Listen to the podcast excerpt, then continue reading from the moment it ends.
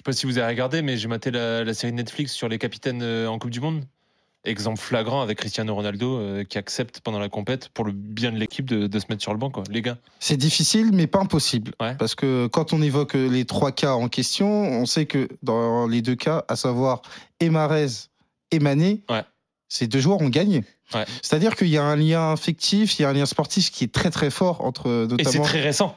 et c'est très récent entre les sélectionneurs euh, et les joueurs en question. Et donc, euh, par rapport à ça, c'est très difficile, entre guillemets, d'avoir euh, une sanction, donc c'est-à-dire un passage sur le banc, alors que dans l'absolu, l'Algérie n'a pas perdu. Mm. Alors, je sais très bien qu'il y a des supporters algériens qui vont dire Ouais, mais Elton, euh, on a fait match nul contre l'Angola.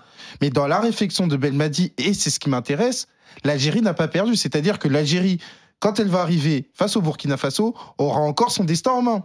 Donc, à partir du moment où tu as ton destin en main, eh ben c'est pas le moment entre guillemets de mettre le feu dans ta propre maison. Et ça passe par quoi? Ça passe entre guillemets par avoir un discours rassemblant. Et à ce titre, on l'a déjà dit hier, on l'a déjà expliqué, le fait que Riyad Mahrez arrive en zone mixte, ce n'est pas anodin parce que il doit entre guillemets calmer notamment euh, la pression populaire en disant oui, ok, on a fait une contre-performance, on va pas se cacher, Mm. mais qu'à côté de ça.